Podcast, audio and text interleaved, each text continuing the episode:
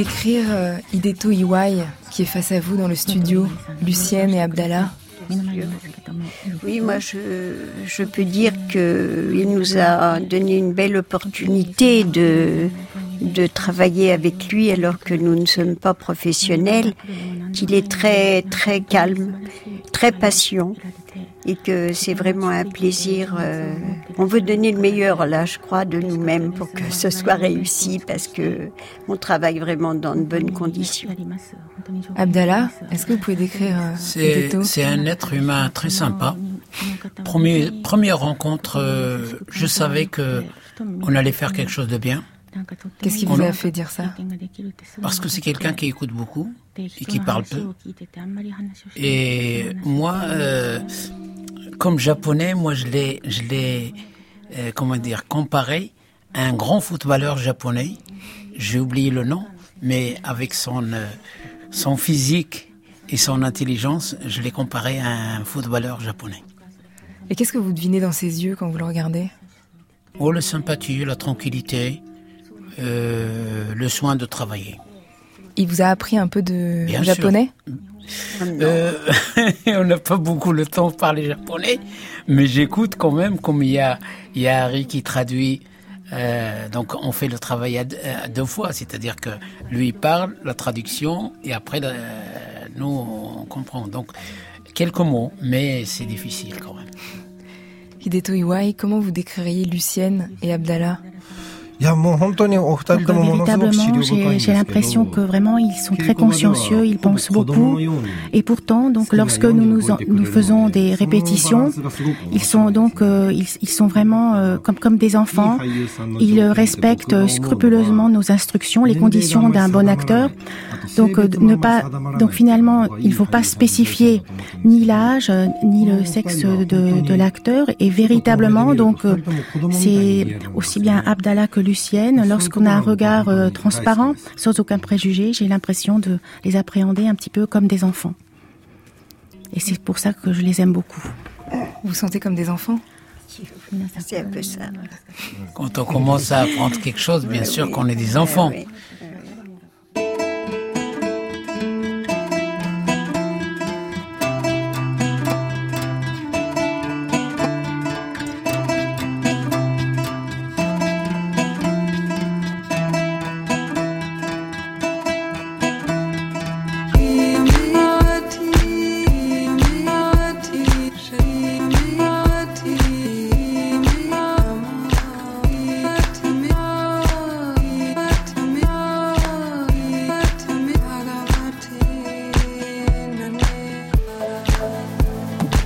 Ah はダメです。眼鏡してませんね。星を見てるのです。遠くのものを見ると目が良くなるのです。ふん。母様に叱られますよ。あ流れ星。ほらまた。綺麗ですね。ほらあのように。あまた。あそこにも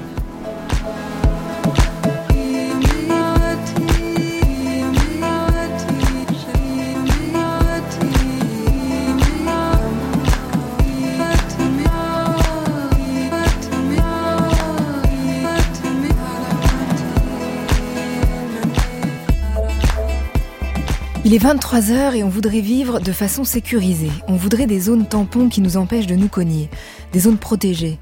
Il faudrait des lieux, des poches dans la ville pour venir vivre tranquillement son histoire. Hideto Iwai, enfant, trouve que la vie c'est violent. Il a l'impression que les autres dehors n'ont pas d'émotion, ne ressentent rien. Il ne sait pas comment leur parler, les atteindre. Hideto Iwai est resté dans sa chambre de ses 16 à ses 20 ans. Quatre ans sans sortir. Au Japon, on les appelle les ikikomori, ceux qui décident de vivre reclus sans ouvrir la porte à personne. L'adolescent Hideto s'est enfermé. Sa mère l'abonne à des chaînes satellites. Il regarde les matchs de catch et rêve de devenir lutteur professionnel. Souvent on lui a dit Mais comment tu as pu passer de ta chambre à une scène de théâtre? Comme si c'était l'exact opposé. Se taire et puis faire l'acteur. Se cacher et puis se montrer. Mais évidemment c'était le prolongement, parce qu'au théâtre, Hideto Iwai a pu passer d'un abri à un autre, pour mettre en forme la vie qui n'épargne rien à l'extérieur.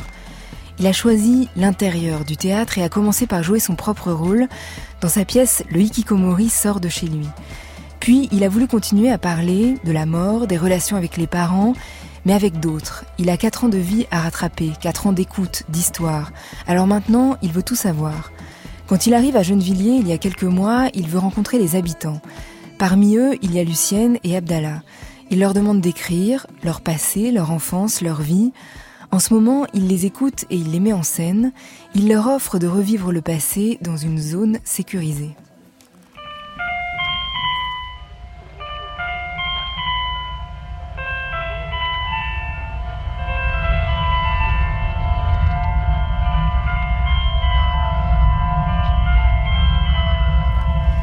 C'est un week-end spécial Japon sur France Culture qui se poursuit.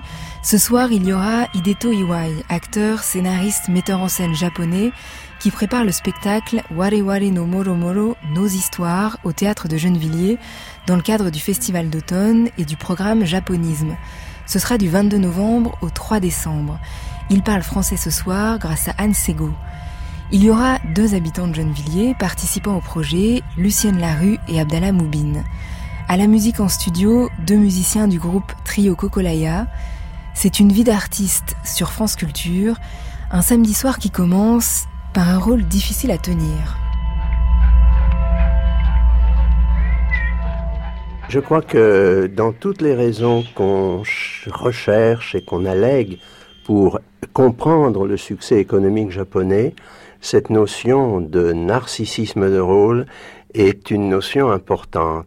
Cela signifie que le japonais met son narcissisme, met son opinion, l'opinion qu'il a de lui-même, dans le rôle qu'il accomplit, dans le travail, dans la situation sociale qui est la sienne, dans la fonction dont il s'acquitte. Alors que l'individu occidental euh, s'identifie lui-même et attache une importance moins forte aux fonctions sociales qu'il assume. Et c'est sans doute une des raisons essentielles des succès économiques japonais. C'est le sérieux avec lequel les Japonais s'acquittent de leur rôle, de leur fonction, de leur euh, responsabilité.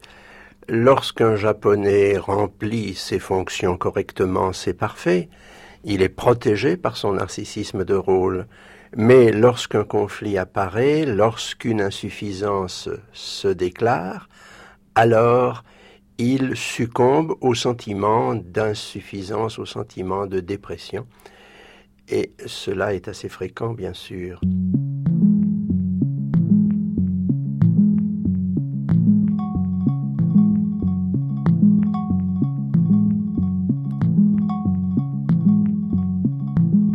C'était la voix de Maurice Pinger qui parle de cette nécessité de rentrer dans un rôle et de ne pas décevoir. Est-ce que Hideto Iwai, vous avez senti ça, enfant, en grandissant, la nécessité de surtout être à la hauteur et ne pas décevoir, et à quel point c'était difficile? Bon, certes, c'est tout à fait exact. En effet, en permanence, donc plutôt que je ne sais pas exactement si cela concerne spécifiquement le Japon, mais dans mon entourage, donc euh, on a besoin d'avoir d'atteindre un certain niveau scolaire. Et en plus j'étais euh, donc euh, hyper hyperactif donc et d'autre part donc parfois j'avais vraiment une très forte pression qui donc qui pesait sur moi, je devais être identique aux autres, à tous toutes les personnes qui m'entouraient. Et de manière donc inconditionnelle, il fallait aller au collège puis au lycée et enfin à l'université, il fallait entrer dans le moule et je n'y parvenais pas, c'était impossible. Et finalement, j'ai dû euh, démissionner, donc quitter mon lycée. J'étais obligée de travailler. Et finalement, j'avais vraiment l'impression que j'étais très maladroit. J'avais du mal à entrer en contact, communiquer avec les autres. J'ai commencé à travailler vers 15 ans, donc trouver quelques travaux. Et finalement, donc je quittais le mainstream. Et donc je suis revenue, et finalement j'étais complètement cloîtrée chez moi, incapable de sortir. Et elle venait d'où cette peur des autres Parce que vous dites, euh, je suis devenue ikikomori pas parce que j'étais rejetée par les autres à l'école, parce que ça c'est un cas qui arrive souvent, mais parce que moi j'avais peur des autres et moi j'étais enfermée dans une violence. En fait, euh, dans mon cas, donc euh, je pourrais dire jusqu'à ce stade-là, donc j'ai pris conscience que j'étais incapable de m'adapter à la société et donc, si j'approfondis un petit peu donc sur mon cas, lorsque j'étais à l'école primaire, je ne sais pas exactement pourquoi, et je mais, je me demandais pourquoi. Donc, euh, j'avais pas pris conscience que donc autrui donc pouvait éprouver euh, de, du désir ou bien penser de telle ou telle chose. J'avais l'impression d'être comme un acteur euh, de cinéma, et finalement, donc mon père était plutôt violent.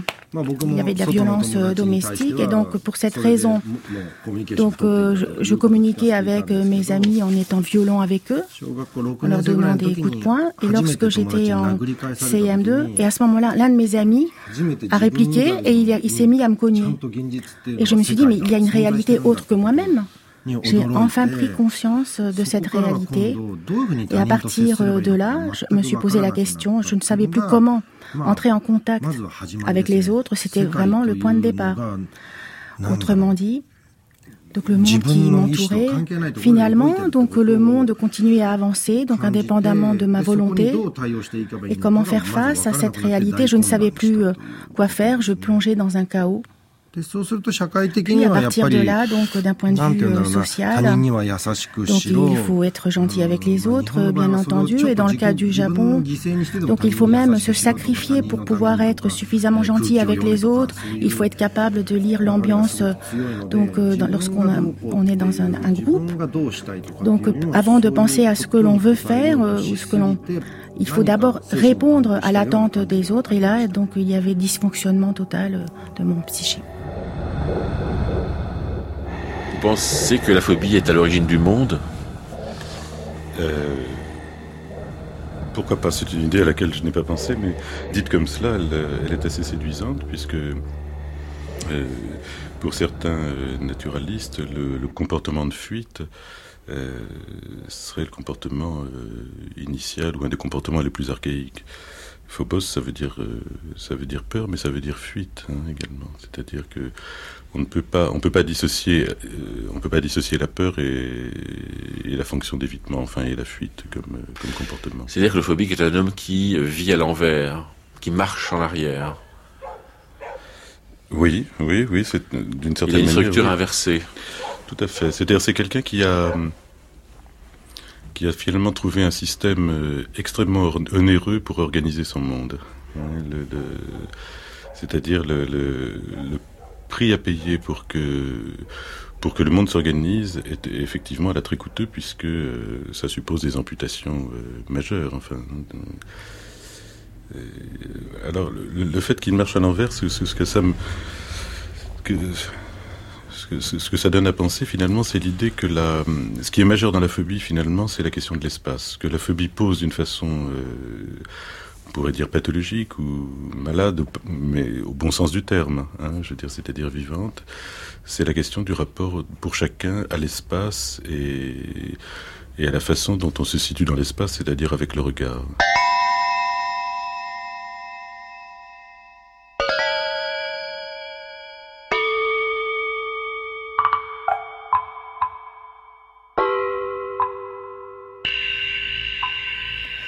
Hideto Iwai, dans l'espace où vous étiez de 16 à 20 ans dans cette chambre, qu'est-ce qui, quel monde vous vous étiez recréé? Qu'est-ce qui se passait? Je sais que vous regardiez beaucoup la télévision parce que votre mère vous avait abonné aux chaînes satellites. Donc vous regardiez Rings avec beaucoup de matchs, de catch et de lutte. C'était quoi les fictions qui vous entouraient? Alors, euh, voyons donc euh, toutes ces émissions euh, par satellite. Donc, ce que je regardais, c'est qu'au départ, à l'époque, donc, disons que la notion de hikikomori n'était pas encore généralisée. On disait qu'il s'agissait plutôt de phobie scolaire, d'élèves qui ne se ne rendaient plus à l'école, et que par conséquent, donc, l'instruction était donnée aux parents dont les enfants n'allaient plus à l'école, d'empêcher les enfants de voir la télé, et donc par conséquent, donc euh, s'abonner. Donc euh, à des chaînes satellitaires, c'était quelque chose de tout à fait euh, de question. Et pourtant, donc ma mère est en fait donc, psychologue, clinicienne, elle avait une autre approche. Donc si cela augmentait ne serait-ce que d'un pour cent la probabilité que son propre enfant puisse retourner dans le monde extérieur, elle s'est donc abonnée. donc aux télévisions donc certains canaux. et je regardais donc euh, les matchs de Maïda Akira dans les rings ou bien euh, donc euh, les les, les, émissions en série A d'Italie ou bien toutes les autres émissions qui passaient à la télévision. Je, je passais mon, donc mon temps à regarder toutes ces émissions. Je ne voulais pas faire face à la société qui m'entourait et donc comme alternative, il y avait ces émissions et pourtant, cela allait me conduire, allait m'ouvrir la porte sur l'extérieur. En définitive, l'un de mes amis donc euh, qui jouait au foot. donc, euh, au collège, à force de regarder des émissions de football, cela donne envie d'y jouer. Et donc vers 18-19 ans, donc euh, craintivement, je suis allée à l'extérieur en pleine nuit parce que je me suis dit je pourrais peut-être participer au match si c'était en pleine nuit et j'étais capable de communiquer avec cet ami puisque c'était un ancien ami. Et donc Rings, Maeda Akira, dans un groupe euh, Hollande. Donc, euh, il, donc euh, j'ai vu que ce, il était complètement. je me suis dit, il fallait que j'aille à la rescousse, aller sauver Maeda Akira, qui était complètement donc couvert de coups. Et je me suis, je suis allée m'entraîner dans le parc public du coin. Je donnais des coups de pied sur un tronc d'un arbre. Et en définitive, il y a eu le cinéma. Bien sûr, il y a eu un déclic, un déclic important. Donc, est-ce que j'allais être acteur ou bien réalisateur En tout cas, d'une manière ou d'une autre, il fallait que je fasse du cinéma. Et de force, j'ai quitté mon domicile, le domicile de mes parents.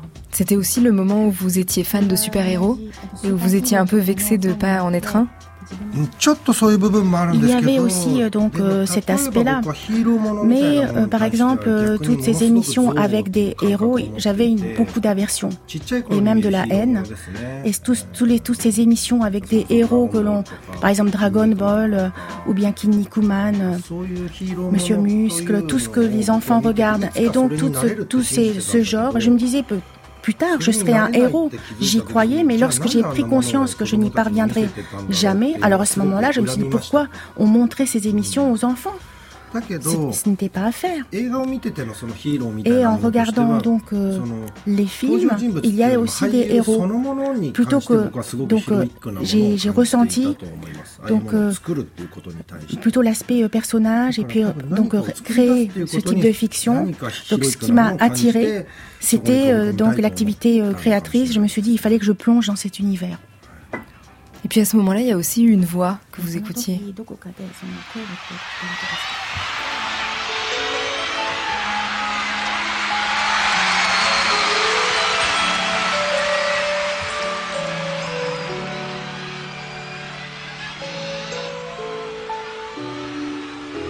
I love you 今だけは悲しい歌 聞きたくないよ。I love you 逃れ逃れたどり着いた。この部屋。何もかも許された恋じゃないから。二人はまるで捨て猫み の部屋は落ち葉に埋もれた空き箱みたいだからお前は子猫のような鳴き声で Ça vous rappelle votre adolescence Hideto Iwai C'est qui Yutaka Ozaki Oui, bien sûr, euh, je me rappelle. Tous les Japonais dans le studio connaissent par cœur. J'aime beaucoup euh, Yutaka, mais, lorsque j'avais complètement euh, perdu confiance en moi et que j'écoutais ces chansons, j'essayais, donc je, comptais trop sur cette chanson. Et lorsque, donc c'est vraiment donc une pensée donc de d'inadapté et d'auto-sacrifice. Là, c'était là, j'allais complètement dans cette voie. Donc, euh, c'était, euh, j'ai été influencée en bien et en mal. À un moment, je me suis dit, il faut que je sois comme lui. Et peut-être que j'avais 14 ans à ce moment-là.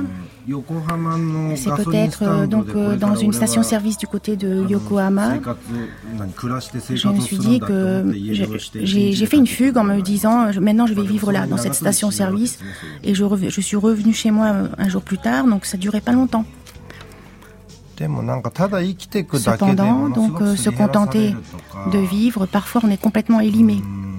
On est usé euh, jusqu'à la corde et euh, donc ne plus être capable de, s'adapter à la société. Et là, donc je me suis dit à un moment, mais peut-être que je ne suis pas entièrement responsable de cette, donc, de cette incapacité. Peut-être que finalement, c'est Ozaki qui m'a fait prendre conscience de cela. Il m'a sauvé et en même temps, il m'a un petit peu jeté dans l'abîme aussi. Qu'est-ce qui s'est passé quand vous avez euh, candidaté à ce cours de théâtre, essayé d'être un acteur? Vous vous êtes retrouvé avec euh, des personnes un peu plus âgées que vous? Dans ce cours de théâtre et, là, vous avez commencé à jouer. Qu'est-ce qui s'est déclenché en vous? En fait, euh, je suis allée dans cette troupe de théâtre. C'était par, disons, je me suis trompée. C'était une erreur. En effet, disons que finalement j'ai eu 20 ans tout en restant reclus chez moi, Ikikomori. Et lorsque j'avais donc, euh, je pensais que lorsque j'étais euh, adolescent, je pensais que quelqu'un allait détecter tout mon talent. Bien sûr, c'était une pensée complètement infondée. Et lorsque j'ai eu 20 ans, c'était un âge d'adulte d'un point de vue social. J'ai pris conscience de cela. Et là, là, je me suis dit, mais j'ai complètement raté ma vie. C'est un échec. Et à partir de là, je me suis dit, bon, il faut une fuite.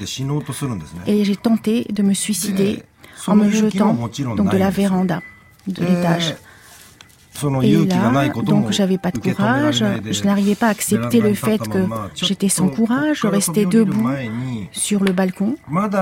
Et avant de me jeter dans le vide, je me suis dit, il faut peut-être que je relève quelques défis et de toute évidence, si là, je me suis dit, euh, est-ce qu'il y a des, euh, des questions laissées euh, sans réponse est-ce qu'il y aurait des choses avec moins de risques et auxquelles je pour lesquelles je n'avais pas relevé de défis Il y avait donc euh, une. Je me suis rappelé d'un film que j'avais vu sur une chaîne satellitaire. Je ne sais plus si c'était un acte, si ça allait. Donc je me suis dit il fallait que je m'occupe de cinéma. Je ne savais pas encore si c'était pour être acteur ou réalisateur.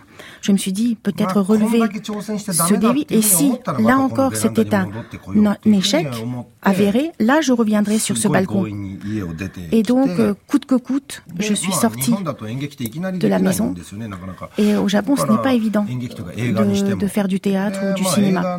Donc euh, je me suis dit, il faut que je m'inscrive dans une université où l'on puisse étudier, où je pourrais étudier le théâtre. Je suis allée dans un cours préparatoire privé et ma mère a trouvé donc euh, un cours donc euh, de, culture organisé par la mairie ou autre. Donc est-ce que vous, pour, destiné à ceux qui voulaient faire du théâtre? Là, là je, je me suis portée candidat, j'avais 20 ans.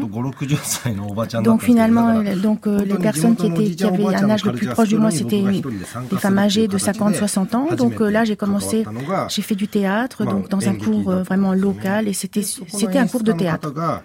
Et là, un metteur le menteur en scène de secours m'a dit si tu veux être acteur, là, tu, aurais intérêt à t'inscrire à l'université, université spécialisée.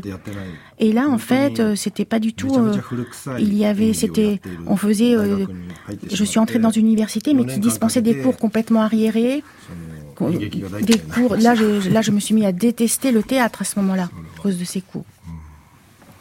Et à quel moment vous vous êtes euh, dit que vous vouliez écrire Parce que là, vous voulez jouer, euh, devenir acteur, mais après, vous avez eu envie de d'écrire vos propres pièces et inspirer justement de votre histoire. Je crois que après, vous avez euh, fréquenté l'école de la compagnie Senendan d'Orisa Hirata. Vous avez travaillé à reprendre des grands classiques pour les mettre, pour les adapter à la langue contemporaine. Mais petit à petit, c'est vos propres pièces que vous avez mis en scène. Et en mars, à la Maison du Japon à Paris, on a vu le Hikikomori sort de chez lui. Vous aviez déjà fait une pièce avant sur l'histoire du Hikikomori. Et là, vous jouiez votre rôle principal. Pourquoi vous aviez envie, besoin d'écrire vos pièces à vous?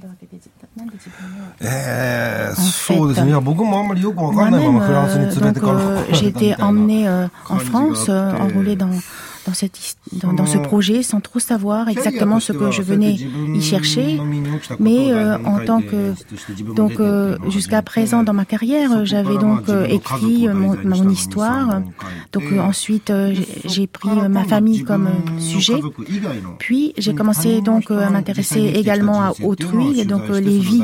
Je me suis donc documentée sur la vie d'autres personnes à l'extérieur de mon cercle familial. Et donc finalement, je me suis dit que finalement on peut trouver une infinité de sujets sur lesquels on pouvait écrire. Et en fait, je me suis intéressée à la syntaxe. Peut-être qu'il était préférable de laisser donc euh, aux personnes, aux diverses personnes, donc euh, la liberté de la syntaxe, de la manière dont elles racontaient leur histoire. Il y a eu plusieurs propositions de la part du théâtre de Gennevilliers, des, des personnes sur lesquelles je pourrais me documenter. On m'a dit de venir déjà dans un premier temps. Et donc, euh, on m'a fait rencontrer diverses personnes. Ensuite, euh, donc j'ai été voir euh, des Roms. Bon, là, j'ai eu vraiment un grand choc. Mais donc finalement, donc dans les, les premières interviews, donc j'ai rencontré Abdallah aussi. Et finalement, les, les, les immigrés, je savais même pas ce que c'était parce que quand on habite au Japon, on ne sait même pas ce que c'est qu'être immigré. Et donc pour cette raison, donc euh, j'ai vraiment posé des questions euh, vraiment euh, impolies. Donc le pays c'est fait pour les gens qui, qui y habitent. Et pour défendre les droits, on, on, prend la parole, on a cette responsabilité-là. Et là, j'ai été totalement bouleversée d'entendre cela parce qu'au Japon, cela disparaît de plus en plus année après année. On va entrer dans l'histoire euh, de Lucienne et d'Abdallah juste après un, morceau du trio Kokolaya.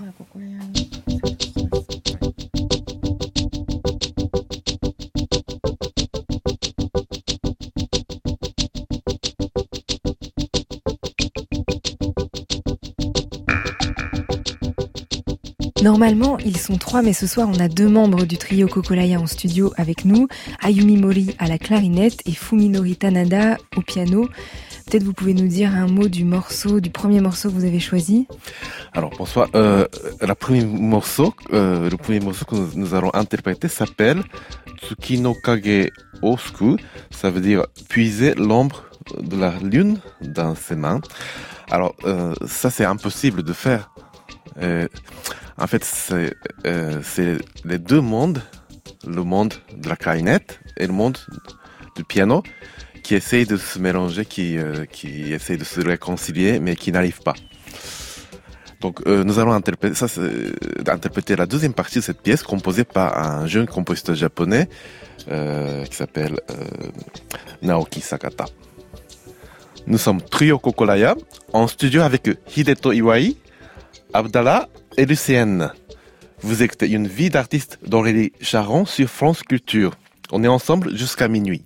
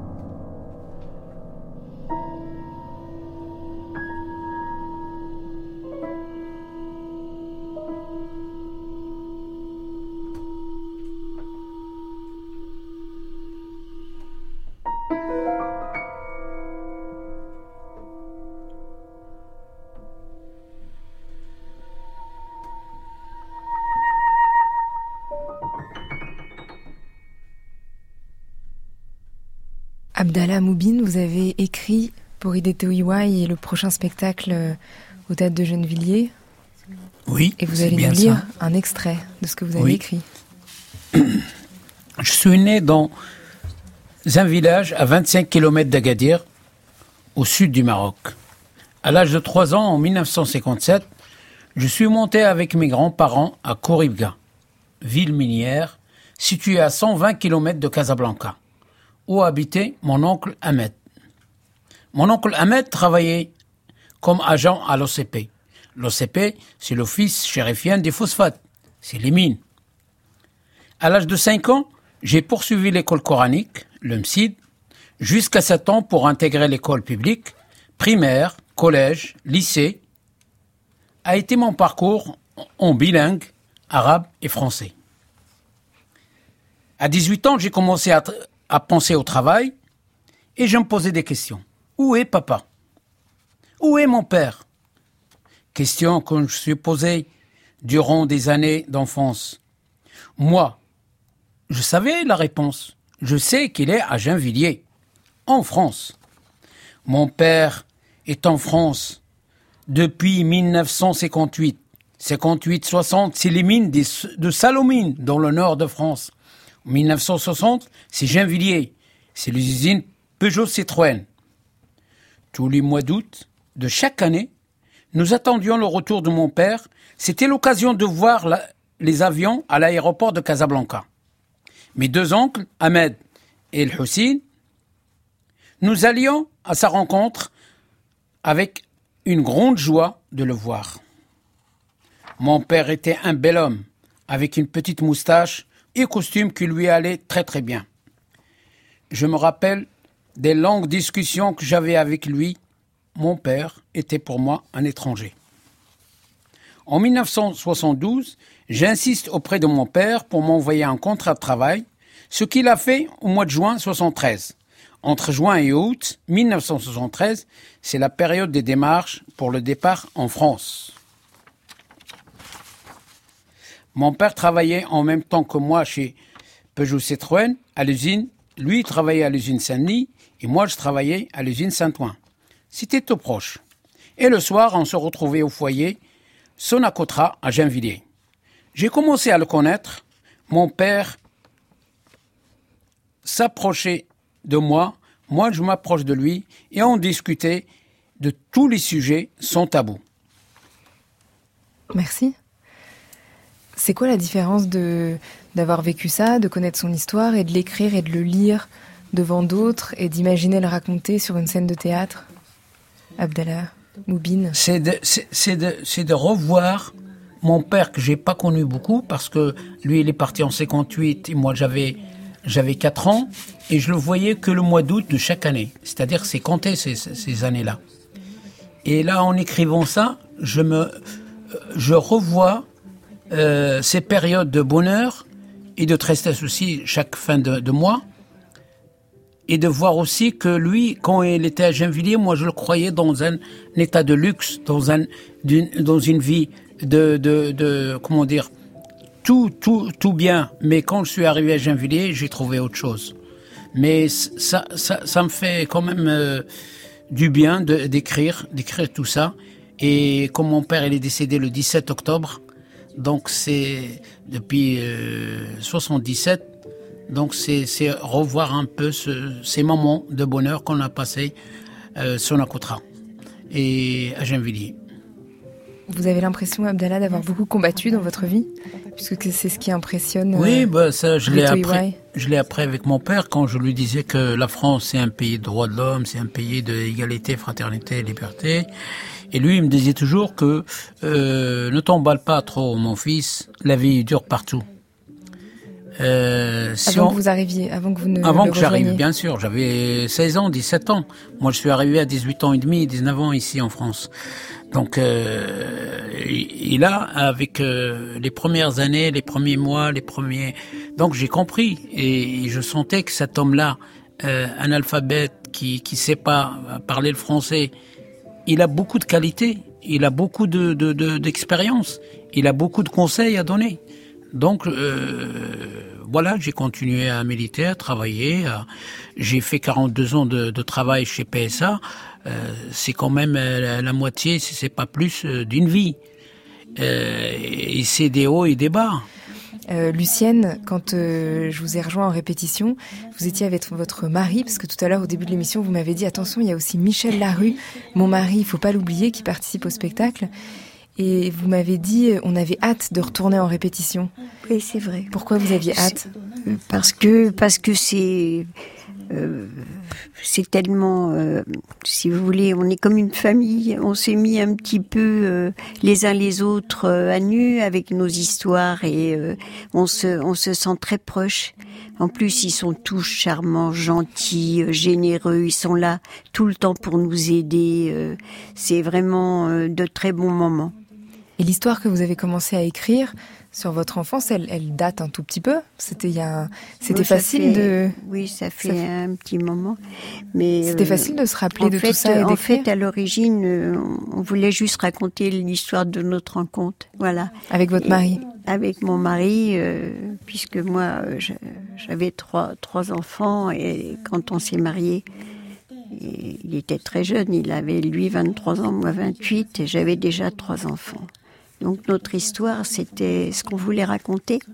Mais il est tôt euh, à questionner sur le reste, sur l'enfance, sur. Euh, donc euh, j'ai écrit euh, des choses un peu trop intimes d'ailleurs, mais bon, c'est comme ça.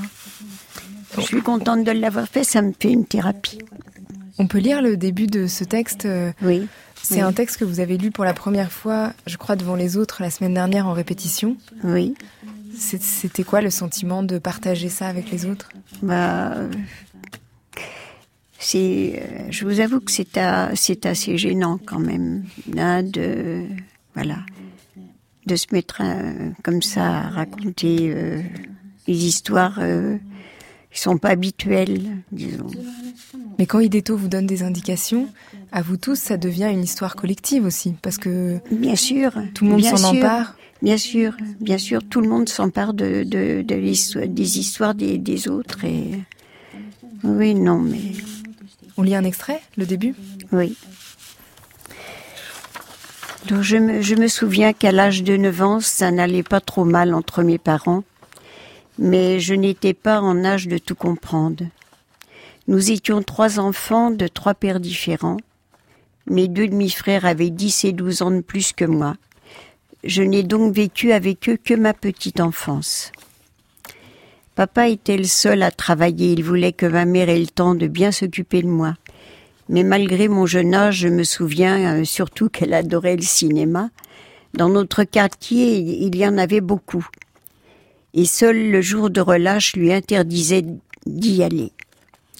Donc j'ai souvent fréquenté les salles obscures et pas les promenades au parc comme le souhaitait papa.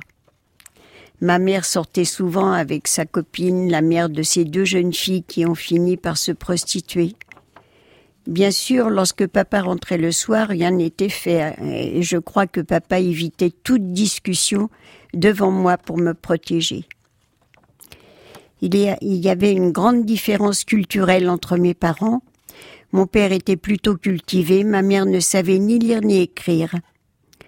Si je dis cela, ce n'est pas par mépris à son égard, car euh, c'était plutôt triste.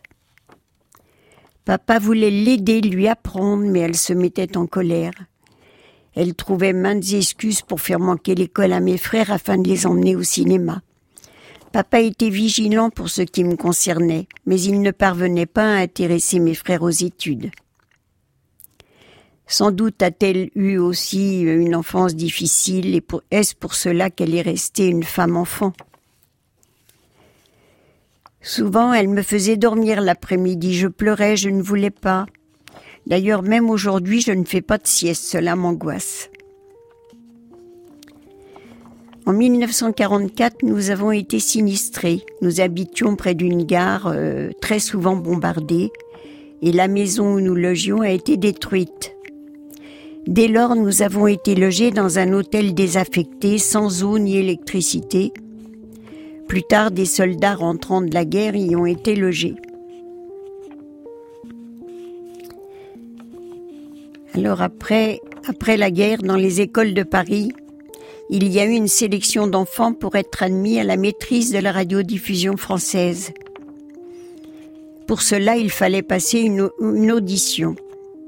Mon professeur de chant et ma maîtresse, qui étaient amies et musiciennes, m'ont préparé pour cela. J'ai été admise à cette école où nous avions enseignement général en demi-journée, solfège, histoire de la musique et chant choral. Nous avons été 25 filles et 25 garçons reçus cette année-là, l'année scolaire 45-46. Continue. Ça c'est incroyable cette histoire, Lucienne. Vous avez été à la maîtrise de, Radio je France. Fait, je n'ai fait qu'un an à la, radio. Mais c'est déjà parce que, pas mal. Bah, après, j'explique que dans d'autres, euh, euh, j'avais trop de. Mon père est tombé malade. Euh, mes parents, bien sûr, ma mère a quitté mon père et et j'avais beaucoup trop de, de, problèmes pour rester euh, dans cette école. Et je me sentais pas bien dans, cette école parce que ben, c'est vrai que j'avais des conditions de vie un peu particulières. J'étais souvent gardée par, euh, par une femme qui se prostituait, et, mais qui était vraiment euh, une de ces filles dont je parle. Et donc, je, quand j'étais avec elle, parfois, je rentrais très tard parce que elle avait des clients et euh, j'attendais dans un café. Pas tellement celle qui me gardait, mais comme elle allait voir sa sœur qui elle travaillait dans un café, euh, souvent je bon si elles étaient invitées au restaurant, bah moi je suivais et j'arrivais en retard à la radio.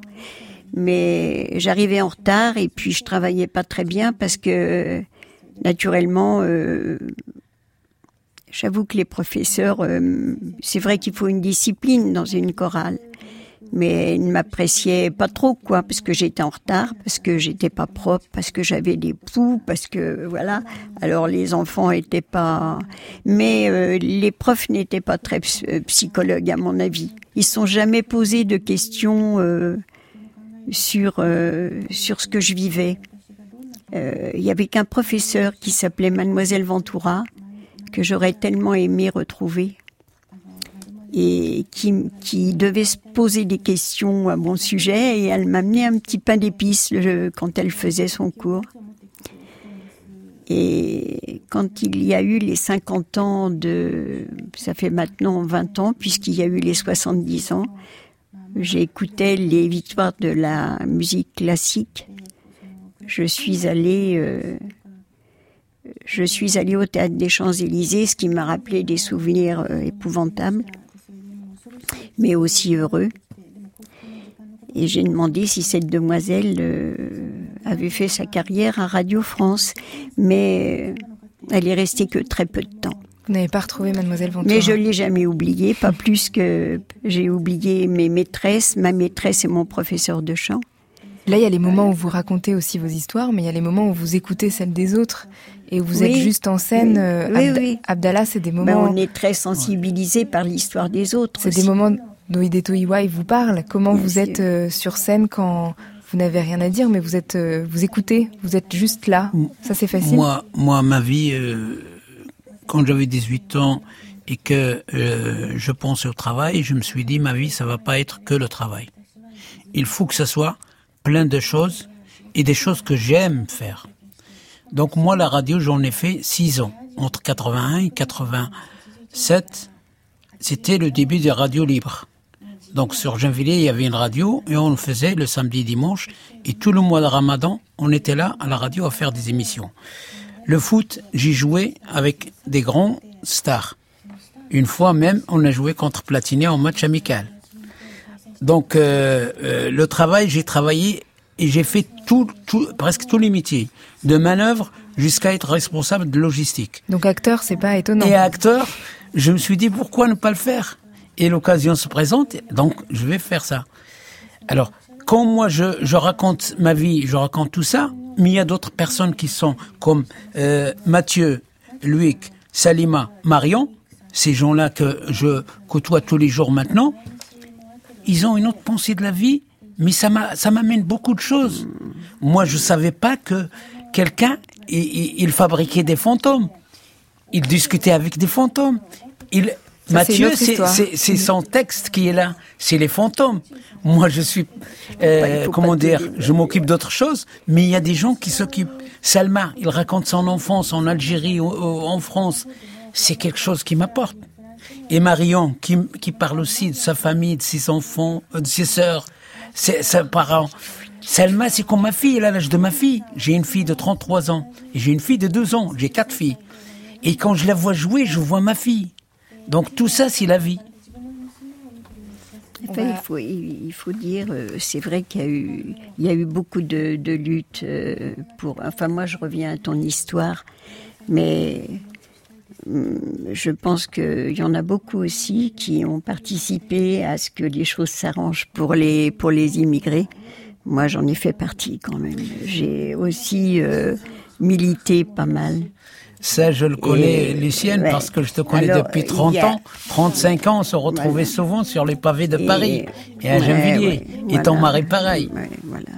C'est qu'il y avait quand même des, des Français aussi, enfin des Français, on peut dire, hein, qui, euh, qui, qui vous aidait vraiment à, Bien sûr. À, changer votre vie quand même, parce que ça nous, nous on était très émus de ça. Moi, je peux pas comprendre que, que d'abord, euh, je peux pas comprendre qu'on mette la main sur des, des, pays étrangers et puis que ça soit des souffrances pour, pour les gens qui y vivent et les exploiter. Vous êtes en confiance alors sur scène parce que vous vous connaissez depuis des années, donc bien sûr. C'est pas euh, que des inconnus. Non. Voilà. On va. Mais oui, mais c'est vrai que son combat, ça a été euh, souvent euh, le mien, mon mari aussi. On va écouter deux berceuses par le trio Kokolaya. Ils sont toujours en studio avec nous et alors je vais m'approcher d'eux pour avoir le nom du morceau. Je vais vous interpréter la deuxième des deux la Grèce de, du compositeur japonais Teizo Matsumura.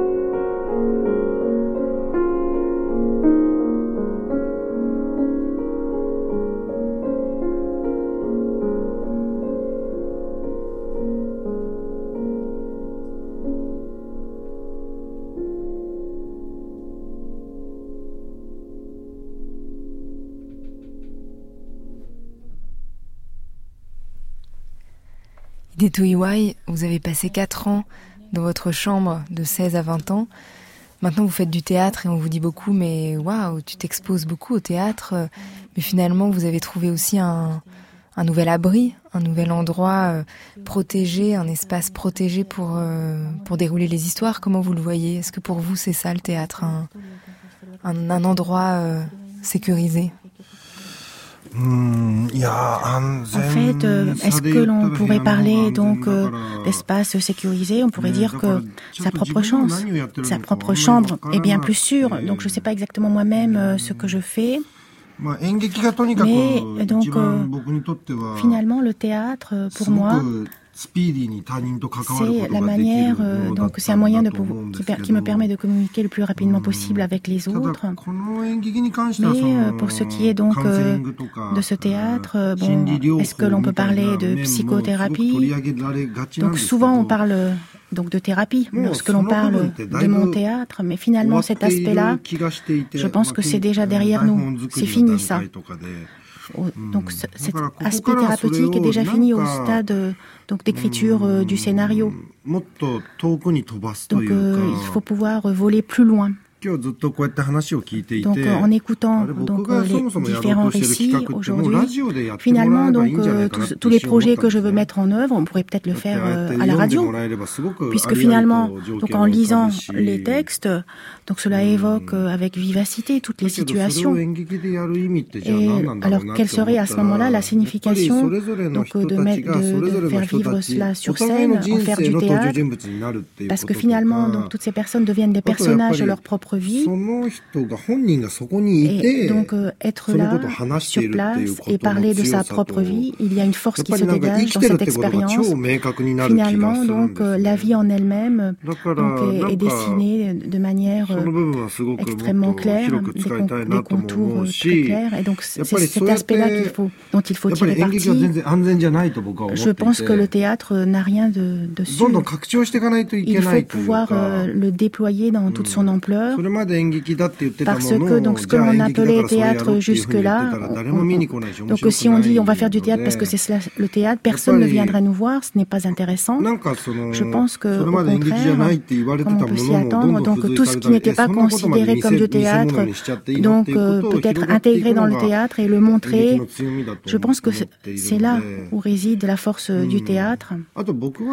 D'autre part, personnellement, donc euh, je ne pense pas du tout que j'ai trouvé un nouvel abri ou me réfugier. Ce n'est pas cela.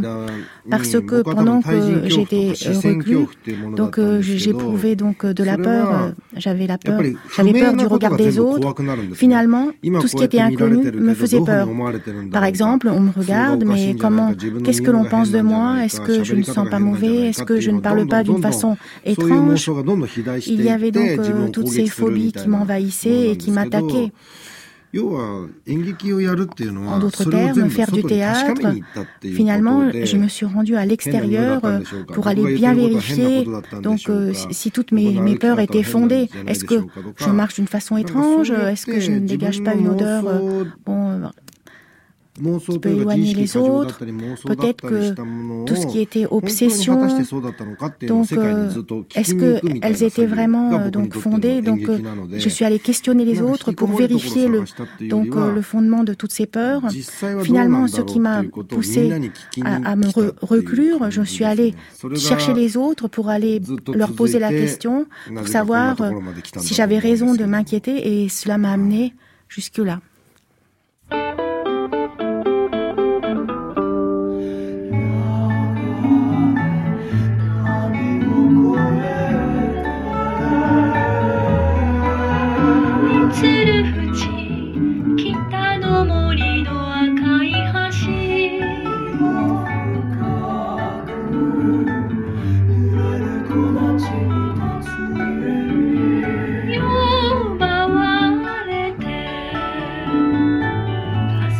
Hideto Iwai est au théâtre de Gennevilliers avec sa pièce Ware Ware no Moro Moro, Nos histoires, dans le cadre du festival d'automne et du programme Japonisme. C'est du 22 novembre au 3 décembre. Merci beaucoup à Anne Sego pour la traduction, merci à Lucienne Larue et Abdallah Moubine de nous avoir accompagnés, et merci au trio Kokolaya pour la musique. Avant la nuit, je dis merci à Inès Duperron pour la préparation de l'émission, merci à Lionel Quentin pour la réalisation, et à la technique ce soir, merci à Philippe Mercher et Eric Carrère. Le week-end Japon se poursuit, vous écoutez France Culture, il est presque minuit, dans quelques instants ce sera demain, ce sera dimanche, et ce sera l'heure des nuits.